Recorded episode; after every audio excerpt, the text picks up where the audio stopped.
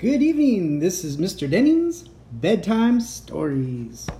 Tonight's story is called Do Not Take Your Dragon to Dinner, written by Julie Gassman and illustrated by Andy Elkerton. Do not take your dragon to dinner. It's a special occasion. It's time for a treat. Time to dress up and go out to eat. But carefully consider your dinner's guest list, for, my dear friend, I must simply insist. Do not take your dragon to dinner. A rude guest like a dragon disturbs everyone. He barges right in, he spoils the fun. A wing in your face, a tail and a drink, and worst of all, that distinct dragon stink. So, do not take your dragon to dinner. Waiting for food, she'll get really bored, and then her behavior cannot be ignored. She'll grab for your phone, she'll crawl on the floor, she'll stand on the table and let out a roar. So, do not take your dragon to dinner. May believe that once food is in sight, your dragon will sit and be so polite.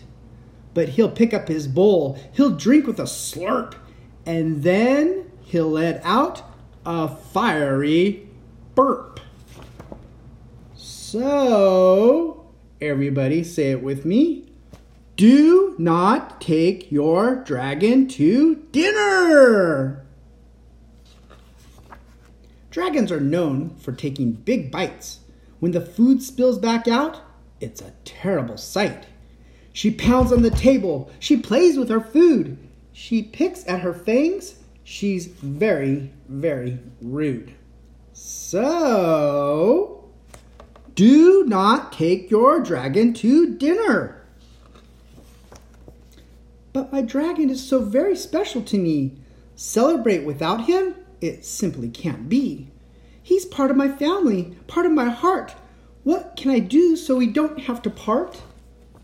Ah, my friend, I sense your frustration, but dinner at home can be a grand celebration. You can ask your dragon to help with the meal. His flame can sear, his claws can peel. He can set the table, put each dish in its place. He can light the candles with incredible grace. Then at dinner, practice being polite. Sit still, use silverware, try not to ignite. Ask him to use napkins instead of his wings. Remind him to ignore if the phone if it rings. Encourage him to close his mouth when he chews and be sure he remembers his pleases and thank yous.